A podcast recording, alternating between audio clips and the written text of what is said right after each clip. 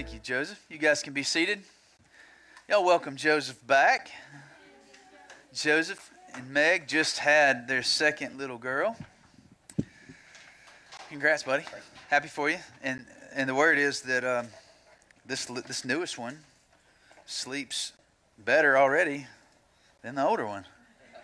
So Joseph told me in between services, he said, Man, I think everybody just prayed for this one to sleep because of how bad Addison, you know, how much trouble Addison had with sleep, uh, or has with sleeping. So, man, we're really thankful for a healthy baby, and I know you guys feel very blessed. And we always love when you're here with us, leading us in worship. And so, if you have your Bible this morning, we'll be in Exodus chapter 8, beginning in verse 16, and then we're going to go all the way through Exodus 9, verse 7.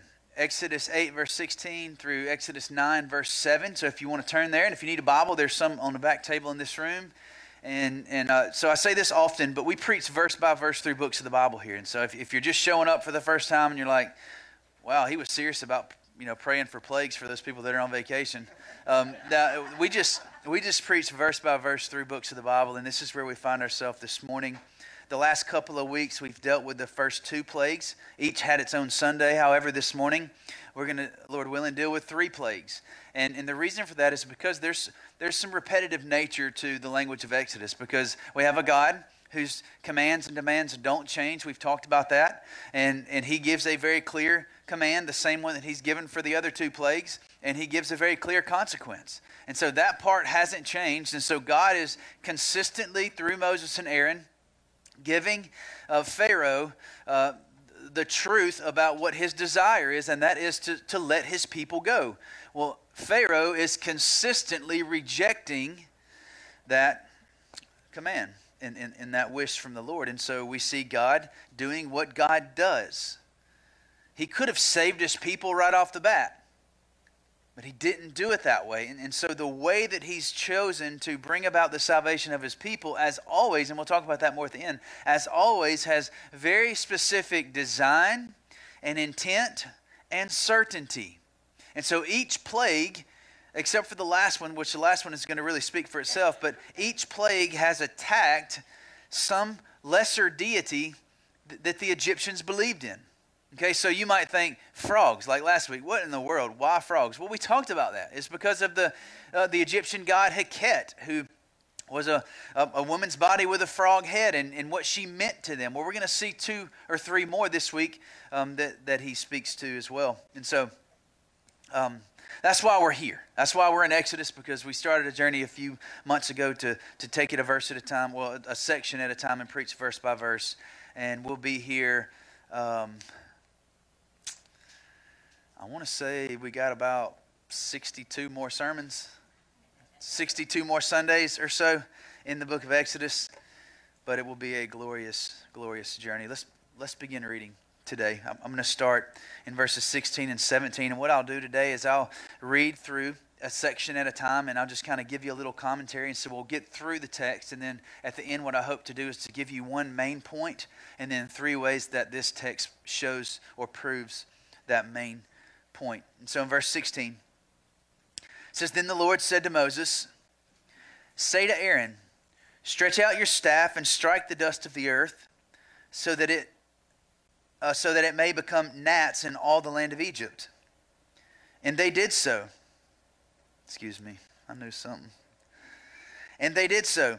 Aaron stretched out his hand with his staff and struck the dust of the earth, and there were gnats on man and beast. All the dust of the earth became gnats in all the land of Egypt. Now, the first thing to notice about the third plague is that it comes with no prior warning to Pharaoh. I'm not sure why that is, but God has given Pharaoh a warning for the other two, and he's going to with the ones that will precede this one. But this particular plague has no prior warning to Pharaoh, and once again, the land is completely inundated with the creature of God's choice.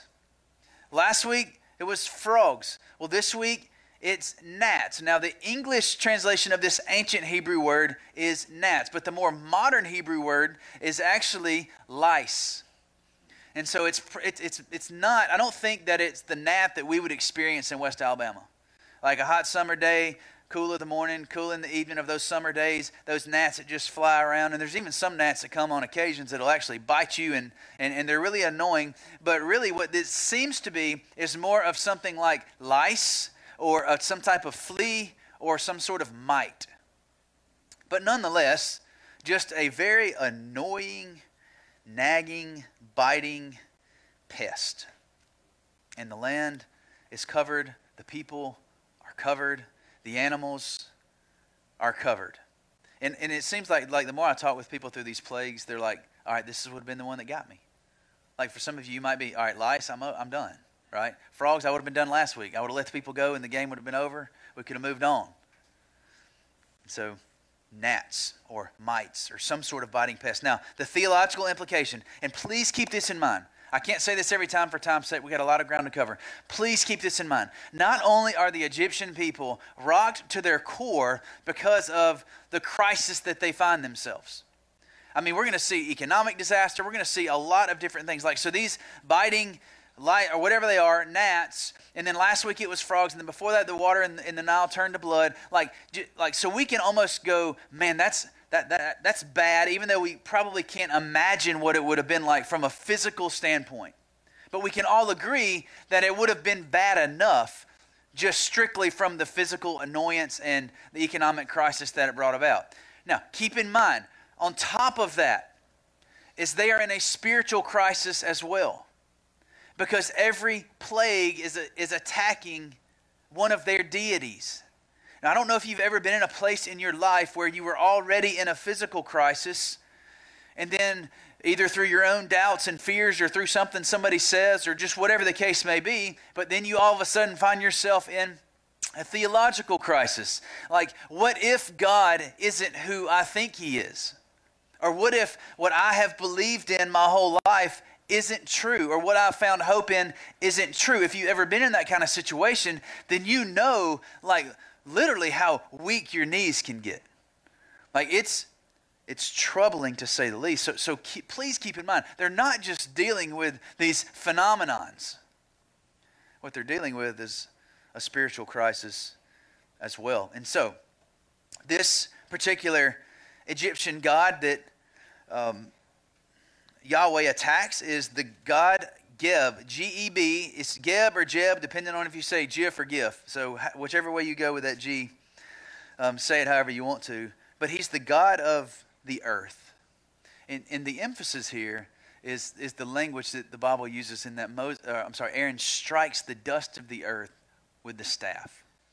Now, I, I don't know if this means literally every speckle of dust turned into whatever this little creature is, this, this gnat or this insect, or if it's just hyperbole to speak of there's this many of them. Like the dust of the earth, there's that many gnats, but nonetheless, this, this particular God that's attacked is the God for the Egyptians who brought crops. And if you remember, when the Nile reaches its flood stage and once it recedes, it leaves over 30 feet of topsoil. And it was in that time of the year that this God, Geb, would be celebrated because he would be the one that brings the soil and that brings the dirt and that brings ultimately the crops. Another thing that was interesting, not that it really matters that much to us, but when it earthquakes, they believed that it was Geb's laughter. But once again, the Lord confronts an idol of the Egyptians. Verses 18 and 19. The magicians tried their, by their secret arts to produce gnats, but they could not.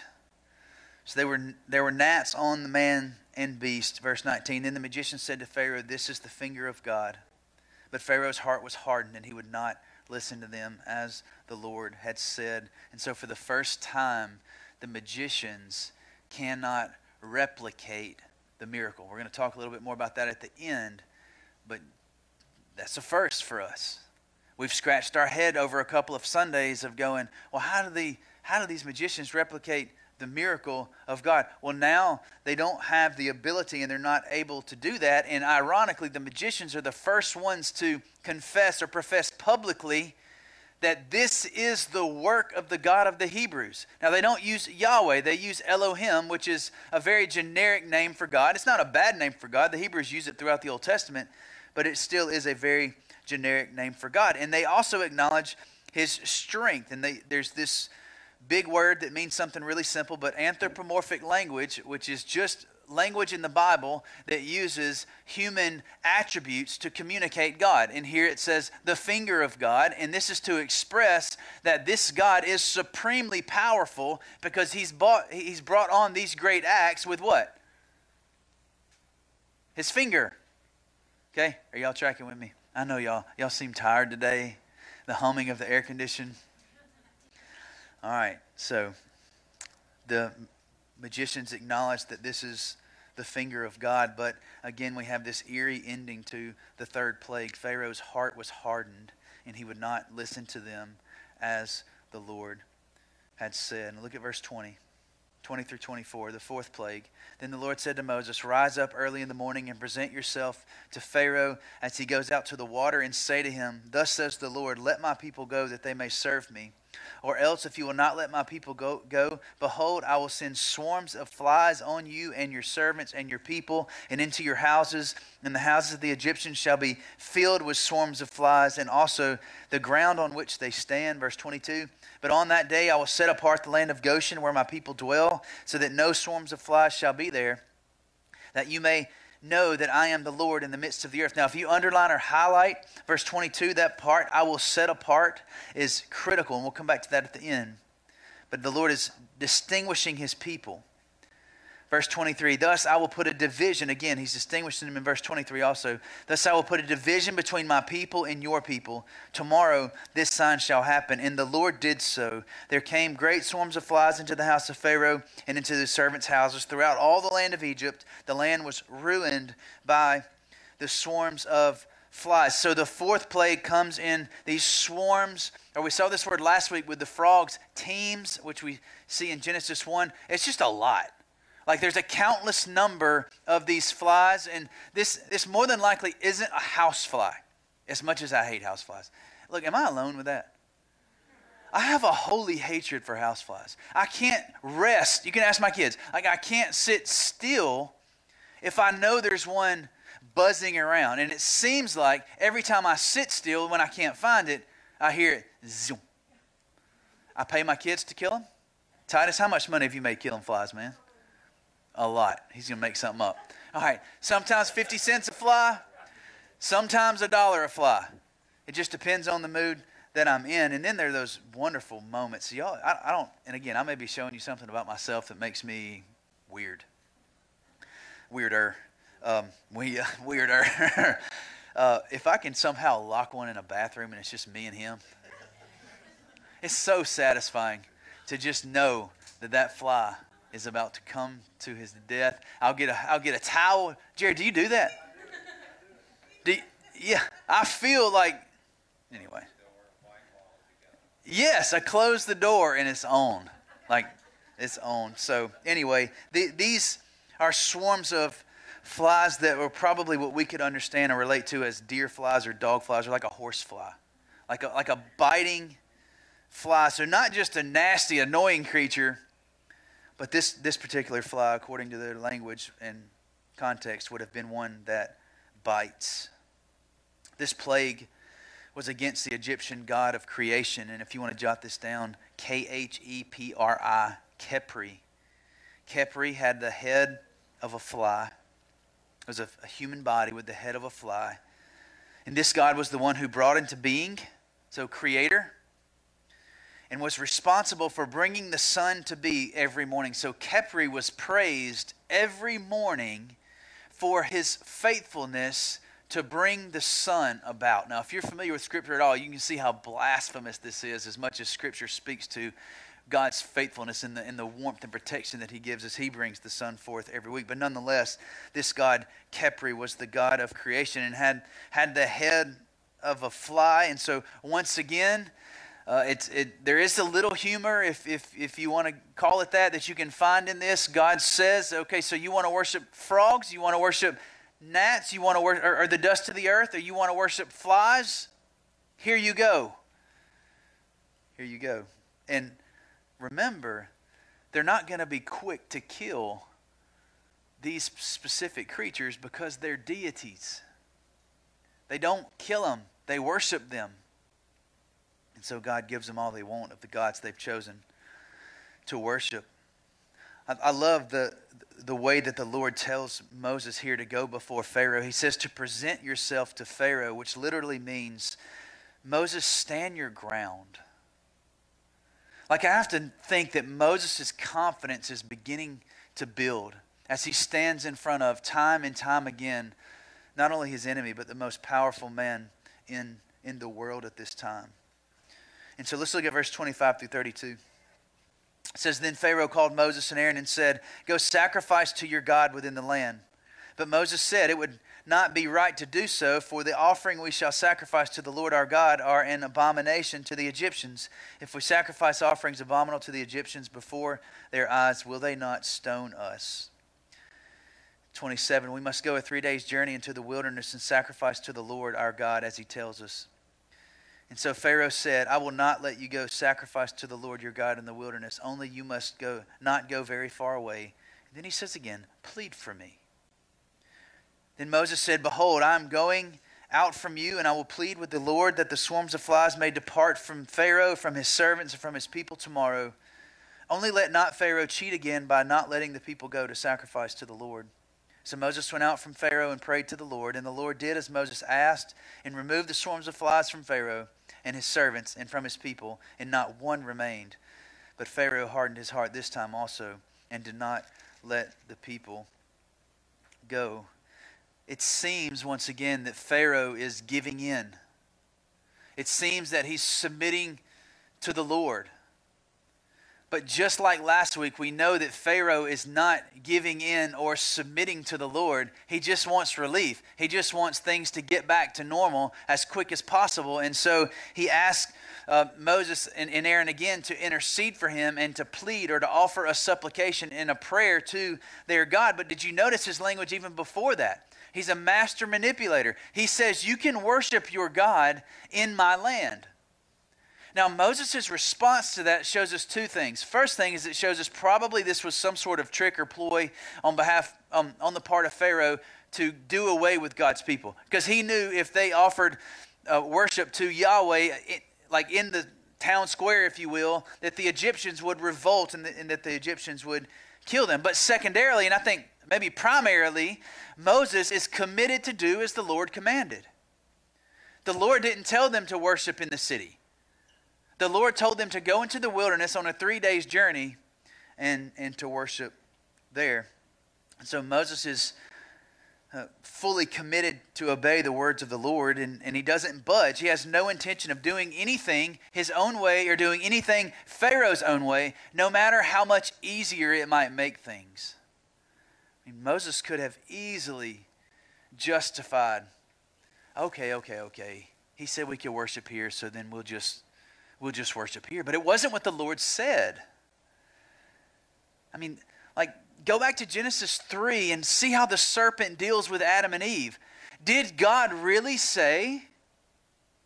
I mean, it's just these small little variations, these small little detours that, that at first they seem like such a, uh, you know, such an easy way out. It's just an easy way out. It's not really disobe- uh, disobeying the Lord. It's not really disobedience to Him fully but it ultimately always ends, unless there's repentance, in an all out rejection of who God is and his truths. And so Moses and Aaron, they they do not budge. But again, I think it's worth pointing out just the graciousness that, that Moses and Aaron have toward a very real present enemy. Right? You, you remember we talked last week about the fact that he's not obsessed with justice. He used to be. Remember back when he was killing folks? He's not obsessed with justice, and he has this very real enemy in front of him that it, again we would it would make sense for us if we if we saw Moses and Aaron just sort of sit back and say, "Hey, you're getting what you deserve, buddy. Let the people go. God's given a clear command and you've disobeyed him, and so here come the insects, here comes the water to blood, here comes the, as we're going to see in a second the disease on the livestock, and they could sit back and somewhat enjoy the destruction that's coming on their enemy. But we see the opposite. We see them plead for God to relent on their enemy. And so they're understanding that God is the ultimate judge and not putting themselves in the position as judge, frees them to love their enemy and not obsess themselves over the tearing down or destruction of their enemy. So I love that once again Moses and Aaron plead on behalf of Pharaoh, and the Lord hears them. And there's not a fly found in the land. And just as much of a miracle as it would be for the flies to come into the land, just as much of a miracle it is for the flies to leave the land. And we see here that the Lord, for the first time, at least from what we know in Scripture, he protects his people from this plague. And so uh, some liberal Uh, you know, scholars like to explain these plagues away. Well, the heap of dead frogs came about, you know, that, that brought maggots, and those were the lice or mites or whatever they were talking about. And then the maggots produced the flies. Well, okay, whatever. If there's some logic to that with you, and that's what happened, that, that doesn't really bring a whole lot of threat to me, but you still got to deal with the timing of it. When the Lord says it, it happens. Like I'm doing this tomorrow, and then all the flies are gone, and then the flies stayed away from the people of God. There's miraculous power being displayed here. All right, let's look at this last plague. Chapter 9. Y'all hang in there. We're almost there. 1 through 7. Then the Lord said to Moses, Go into Pharaoh and say to him, Thus says the Lord, the God of the Hebrews, Let my people go, that they may serve me. For if you refuse to let them go and still hold them, behold, the hand of the Lord. Notice the, the shift, the intensity of the plagues. All right, the, or it's, it's, it's driving up, it's amping up. It was the finger of the Lord a second ago. Now this, this, this language speaks to the hand of the Lord. Behold, the hand of the Lord will fall with a very severe plague upon your livestock that are in the field the horses, the donkeys, the camels, the herds, and the flocks. But the Lord will make a distinction between the livestock of Israel and the livestock of Egypt, so that nothing of all that belongs to the people of Israel shall die. And the Lord set a time, saying, Tomorrow the Lord will do this thing in the land. And the next day the Lord did this thing. And all the livestock of the Egyptians died, but not one of the livestock of the people of Israel died. And Pharaoh sent, and behold, he fact checks the Lord here. And Pharaoh sent, and behold, not one of the livestock of Israel was dead. But the heart of Pharaoh was hardened, and he did not let the people go. This plague is catastrophic to the Egyptian culture we actually have people that live in our country right now that if every livestock on, in our country died in an instant, they would never know it. One, they're vegans, so they're not eating meat, right? One, they probably don't want, want the animals to die that they never see anyway, so they're not wearing like, you know, you know, boots or you have a leather purse or a leather wallet or whatever the case may be. But, but my point is this in the Egyptian culture, there was no such person. Transportation, the, the effectiveness of their military, the military supplies, their crops. And so for all of the livestock to die meant an economic disaster. I don't know that we can fully understand. I mean, the only thing, and this is so silly compared to what they went through, but like if the internet crashed, oh my goodness, that would be devastating. But seriously, seriously, it is in our culture. And so it was, it was something of a magnitude that even the water in the Nile turning to blood didn't bring about. This, this was an economic disaster, and this plague was against a very specific Egyptian goddess.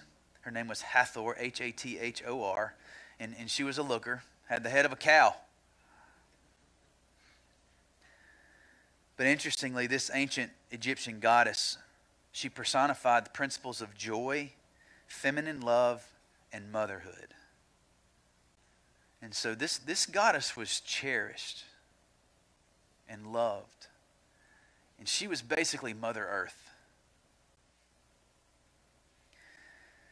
It says um, in, in one place that I read that Hathor was one of the most important and complex goddesses of ancient Egypt which I believe this is why this, this plague is labeled very bad. Not only it does is the judgment intensifying, but I think because of also from a spiritual standpoint, what is attacked and what is killed from the Egyptians is a very sacred part of their religion and what they believed. And the Lord, again, is exposing the reality of false worship. He's exposing it. And once again, we see the devastation kept from the people of God. And so this plague was not only the first to bring death to this magnitude, but it was also the first one that, that we know for sure destroyed the personal property of Pharaoh. And so his losses are, are mounting as his punishment becomes more and more and more severe. And again, I, I think it's worth pointing that out, even though it seems obvious. But he doesn't relent. He doesn't stop. He doesn't obey the Lord. And so the judgment becomes more and more and more and more severe. He needs to simply turn and submit to the one true God. He, he only wants to use the Hebrew God as a rabbit's foot. Remember, he has no issue with the Hebrew God or the fact that they have a God. They're polytheistic, which means they're fine with you having a God. Aaron, if you want to have a God, you have a God. Bob, if you want to have a God, you have a God. We're fine. But the issue is authority. The issue is, is Yahweh, the great I am, claims authority over every other God. In fact, is the only true, real God, and Pharaoh has none of that and doesn't want anything to do with that. And this fifth plague ends in the same way the first five ended. Pharaoh's heart is stone, and he does not let the people go. I think there's one massive point that looms over basically all the plagues, but just for time's sake, these today. And the point is this that God is sovereign over everything. That God is sovereign over everything. so, what does that mean? What is sovereignty? Now, this definition is not in any way comprehensive, but I think it's a good starting point if sovereignty is a new word for you. But biblical sovereignty is this the unstoppable power and authority of God. It's more than that, and it can be said in so many different ways than that. But for the, for the benefit of today, and, and what we're seeing specifically in Exodus, is the unstoppable power and authority of God. It means that nothing and no one has the power and authority to stop any act, any event, design, or purpose that God intends to bring about. And just in case you thought maybe I was just kind of pulling this out of my hat, and it's just what I think or what I feel like I should believe about God, so I want you to believe what I believe about God. Let me show you a couple of places in Scripture that, um, if you look at the context, they are communicating this same thing. And so I'm not pulling them out of context. Actually, in their context, they mean that the Lord is sovereign over everything. In Job 42, verse 2, it says, Then Job answered the Lord and said, I know that you can do all things, and that no purpose of yours can be thwarted. In Daniel chapter 5, verse 35,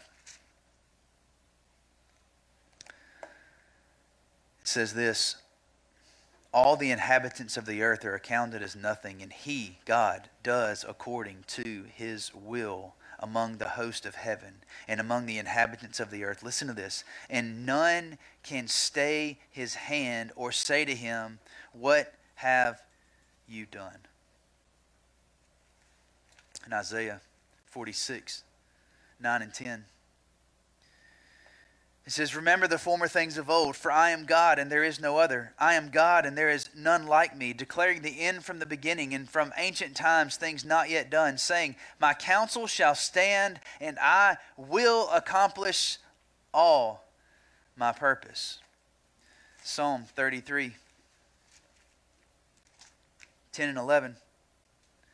The Lord brings the counsel of the nations to nothing. He frustrates the plans of the peoples. The counsel of the Lord stands forever, the plans of his heart to all generations. And friends, that's just to name a few. The Bible is literally full of different ways to express to us and to communicate us to us that the Lord is sovereign over everything, that there is there is no power greater and there's no authority greater. That's why our definition is the unstoppable power and authority of God. Now, I feel like most Bible believing Christians, and maybe most of you here today, in this moment, in this context of Exodus, you would salute this. You would say, Oh, yeah, my God's the strongest God. My God can't be stopped. My God has full authority. But I think when we start to apply the sovereignty of God to our individual lives in context and understanding of why what happens to us happens to us, it can get a little bit more murky. So I, I think maybe this will clear some things up, hopefully. So, how does this play out? How does this fact that God is sovereign over everything play out in Exodus 8 and 9? Well, I think in three ways at least. The first way, it shows that God is sovereign over creation. Now, again, who could argue that? Right?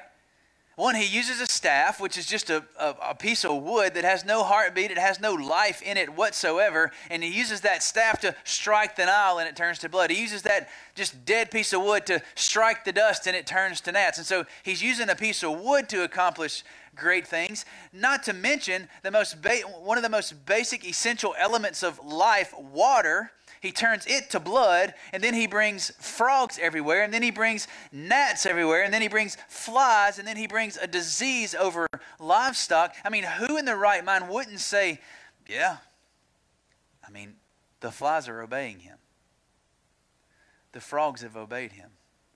And friends, we could spend literally another hour walking through different scriptures to where we see, even in the life and ministry of Jesus, the winds and the waves what? Obey him. He's not just sovereign over those of us made in his image. He's literally sovereign over everything, in every single aspect of creation. He can use anything he wants, and I love that he can do it anytime he wants right? That just shows all the more that like he's not just opening this cage. So the best i could do with the plague is to somehow bunch a bunch of flies up and run in there and open the door and all the flies run out and then that's basically the end of my like miracle right? But no he tells you the time and the way. And when it's time to be over guess what? It's over. Because he's sovereign he has complete power and authority over every aspect of creation. This, that message is clear throughout the plagues. Secondly, he's sovereign over Satan. Might go, Hank, I don't see Satan in this text. Well, we've, we've talked about this power that these magicians and these, talking about their secret ancient arts, and we've talked a lot about demonic power. And so, whether this was sleight of hand that they were doing, which I don't think it was, or some sort of supernatural demonic power, they were able to replicate. Well, up to this point, they're not able to replicate the miracle. And I've been holding on to this wanting to tell you this for a couple of weeks. Do you know why they were not able to replicate this miracle? Because God didn't let them. That's why. The only reason they were able to do what they did in the last two plagues was because God allowed them to. Job chapter 1 is a great place to see that. I'm not going to read that to you. It's, it's, it's, a little lengthy, but in Matthew chapter 1, I'm sorry, Mark chapter 1, verse 27, I want you to see this play out in a few different places. And they were all amazed, Mark says, so that they questioned among themselves, What is this? Speaking of the teaching of Jesus, what is this? A new teaching with authority. He commands even the unclean spirits, and they what? Obey him. Luke chapter 22, verse 31. This is, these are the words of Christ Simon, Simon, behold, Satan has demanded to have you that he might sift you like wheat. How in the world does Simon find his way out of this reality that this power that is greater than he is demands that he be destroyed and he wants to sift him like wheat? Watch what happens. But I have prayed for you that your faith may not fail. And, and Jesus' prayers are so sure, and his power is so strong, and his, his authority is so real. He knows that when he intercedes on behalf of Simon Peter, who is his own, he can say these kind of words. And when you have turned again, strengthen your brothers. Like it's going to happen. Satan's not going to get you, even though he demands for you and he wants to destroy your soul. Peter, you're mine, and I have power and authority over your enemy. Matthew 28 18, familiar passage. Maybe you've never thought about it in the, in the specific way of spiritual warfare. Get there. Matthew 28 18. Uh, this is the last thing Jesus told his disciples. All authority in heaven and on earth has been given to me. How much? Every ounce. Revelation chapter 17, verse 14 says this. They, these are Satan's and his army, Satan and his armies, they will make war on the Lamb, and the Lamb will conquer them. For he who is Lord of lords and King of kings, and those who are called, I'm sorry, and those with him are called and chosen and faithful. God is sovereign over Satan. Satan, believer, has zero power and authority in your life. All he can do, at best, is harass you. But God has disarmed him as it relates to you if you're a believer. And here's what I mean Satan's primary weapon is that he is an accuser. And that makes sense because this is a world full of sinful people. And so we have guilt that's real. We have shame that's real because we have sin that's real. And if Satan has a way to sink his claws into our guilt and shame and desires and drag us with him, then he can do that. He's powerful enough to do that. But Jesus has disarmed him towards us. How? Because Jesus has taken our sin, our shame, and our guilt. And so now what we have is an enemy that has no teeth if he's a lion. He prowls around like a roaring lion. He has no teeth and he has no fangs. Is he a real threat? Be honest. No. Can he harass us? Yes. But can he ultimately destroy us? No. And even his harassment is still under the sovereign control of God. He's an enemy on a leash, and it's a short one. And so I find it ironic that for the first, the first uh, public acknowledgement that this, this is an act of God comes from these magicians. Lastly, not only is Satan sovereign, I'm sorry, the, the Lord sovereign over creation, the Lord sovereign over Satan, but the Lord is sovereign over his people. I had you highlight, or at least underline, the, these few places in this section where um, the Lord makes a distinction, that word is used, or makes a division between the people of Egypt and the people of Israel, or he sets them apart, or some of your translations say he separates them. Now, God does not always spare his children the effects of earthly judgment. We, like, we know that.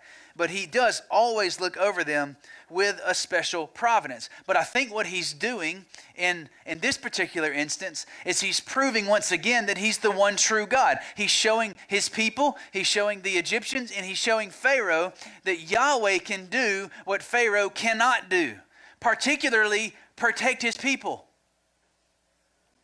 Pharaoh's sovereignty over his people is incomplete because he's not God. And so his sovereignty can only go so far. His authority can only go so far. His rule can only go so far, but not with Yahweh. Yahweh has the ability to protect his people from these plagues, and Pharaoh, he's not able.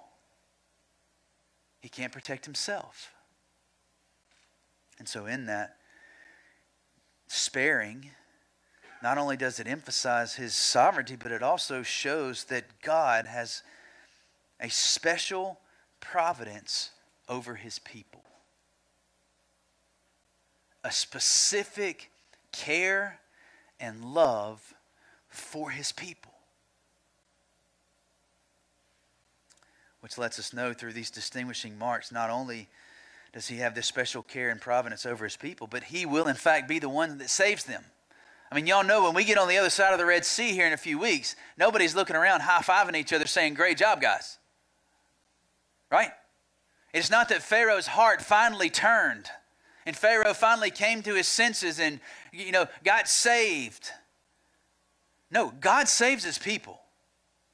Moses is not the hero. Aaron is not the hero. The, the Israelites certainly are not the hero. Pharaoh's not the hero. God is the hero. God's the one that saves. And so his, his sovereignty over his people is expressed and shown in that way. And so, why is this important for us to see today? Or, or is it important for us to see today? I'm going to say yes. Yes. Particularly in the time that we're in. As You turn on the news, you get on social media, and you see nothing but chaos and hatred and turmoil.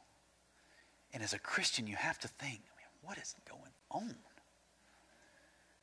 Like churches are fighting each other, pastors are bashing um, each other. Like if we are we off the rocker? Is God off the rocker? Like this Western Christian experience that we've experienced for the last hundred or so years is drastically changing. Like the days of revival and walk the aisle and everybody sing kumbaya around the campfire seem to be diminishing. And so, does that mean that God can't save? What does it depend on? God's ultimate rescue mission, which is still going on. God is still saving God still is redeeming. God has never and will never intend to save someone and fail. I'm going to say it again.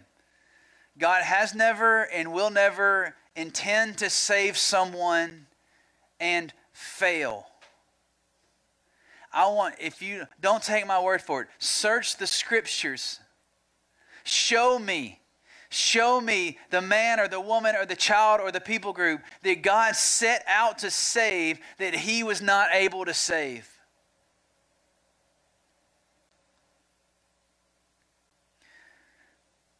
Inside the universal proclamation of for God so loved the world that he gave his one and only Son, whosoever believes in him might have eternal life. Within that beautiful, glorious, open door, proclamation, whosoever will, within that proclamation is design and certainty. It's not just merely an opportunity. It's not just merely given a chance. I mean, think of it this way How is God saving Israel? Is He giving them the opportunity to be saved? Is he saying, okay, guys, here's what I can do, but you, if you choose the right thing to do, then you can come? Is that what he's doing?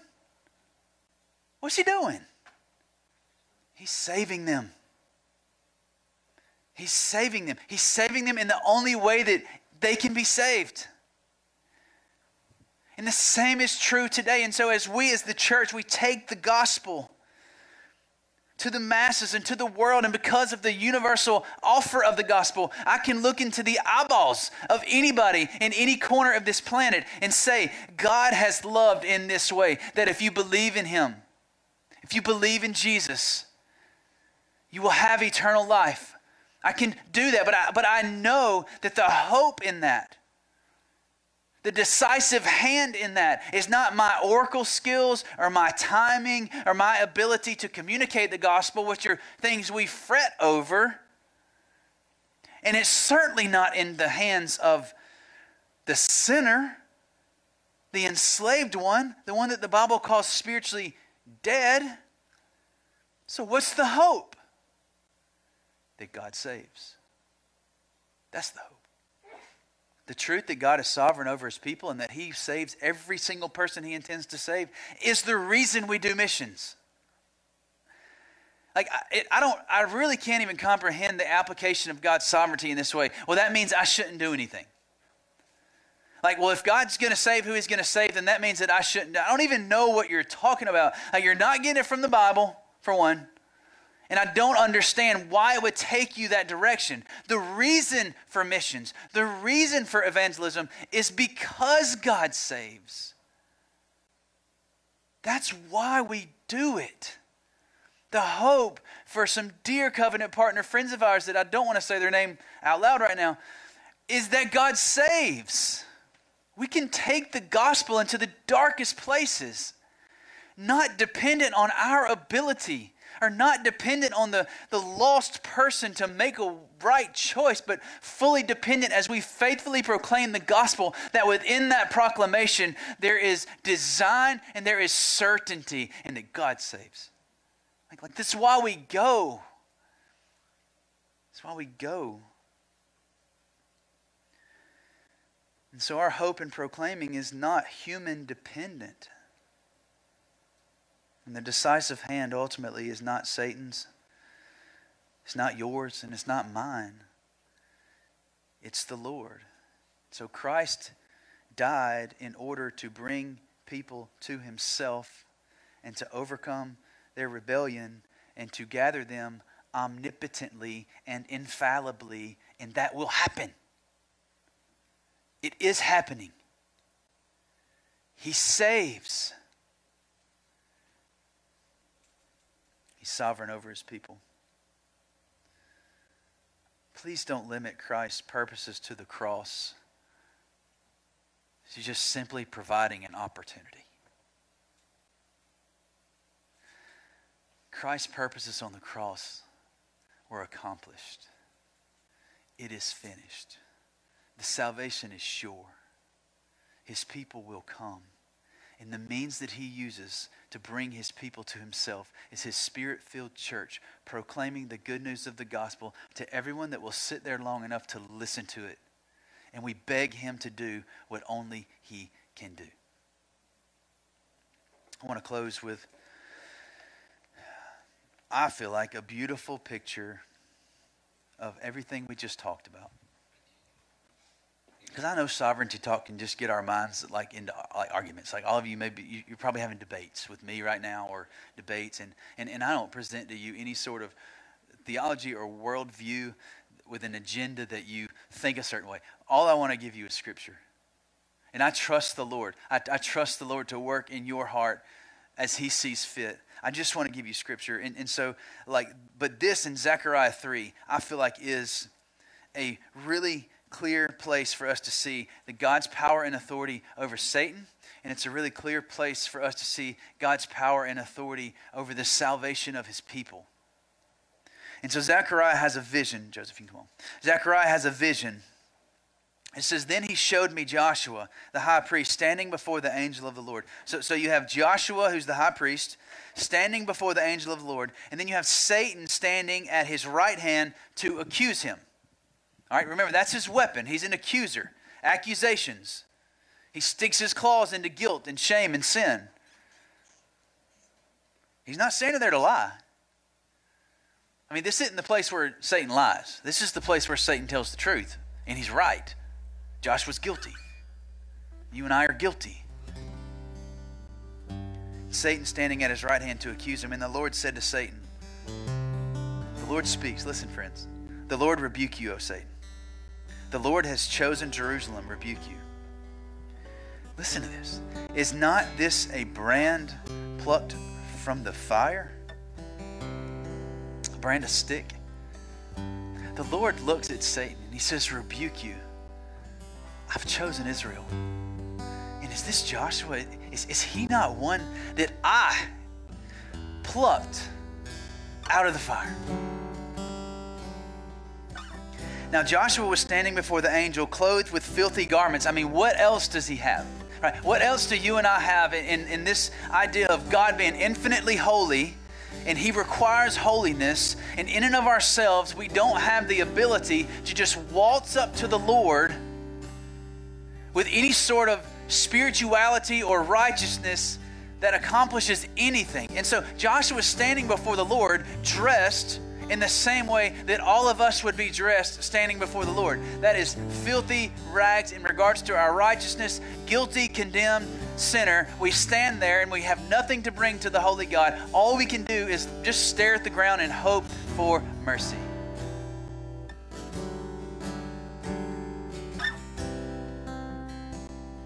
Joshua standing before the angel, clothed the filthy garments, and the angel said to those who were standing before him, Remove the filthy garments from him. And to him he said, Behold, I have taken your iniquity away from you, and I will clothe you with pure vestments. I love this. And I said, Let them put a clean turban on his head. So they put a clean turban on his head and clothed him with garments, and the angel of the Lord was standing by. Isn't that a beautiful picture of the gospel? Satan demands to see Joshua condemned, and all Joshua has to say for himself is presented is represented by his garments. He has nothing to stand before the Lord. But then the Lord, in His graciousness, because the Lord is sovereign over His people and He's sovereign over the salvation of His people, He rebukes Satan, saying, Hey, I picked him out of the fire. Now get that boy some clothes. Put some clean garment and whatever. I don't know if it excites you, if you get amped up about having a clean turban or not, but I think you get the picture, okay?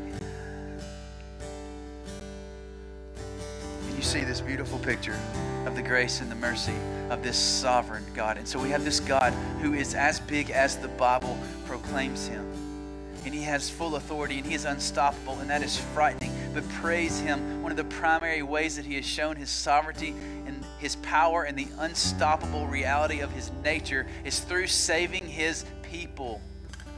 And so, my plea for you this morning is that you would believe in Jesus that you yourself would recognize that you don't have the righteousness in and of you to save yourself.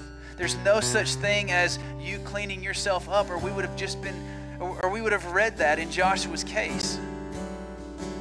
Can only receive mercy. We can only receive mercy. And so I, I beg you, implore you to look to the only one who can save, and that's Jesus. If you'd like for me to pray with you afterwards, I'll be glad to, or to talk with you more about. But there's really nothing I can do to affect this. What it looks like to, for God to be working in your heart is literally you can't take it off your mind. He's drawing you to Himself and revealing more and more of the beauty and reality of who He is and how much you desperately need Him. And so maybe in this moment you just find yourself maybe on your face or just in your heart and mind, in the altar of your heart, laying it down before Jesus and saying, I surrender everything to you as my Lord and my Savior. And from this point on, I want to follow you.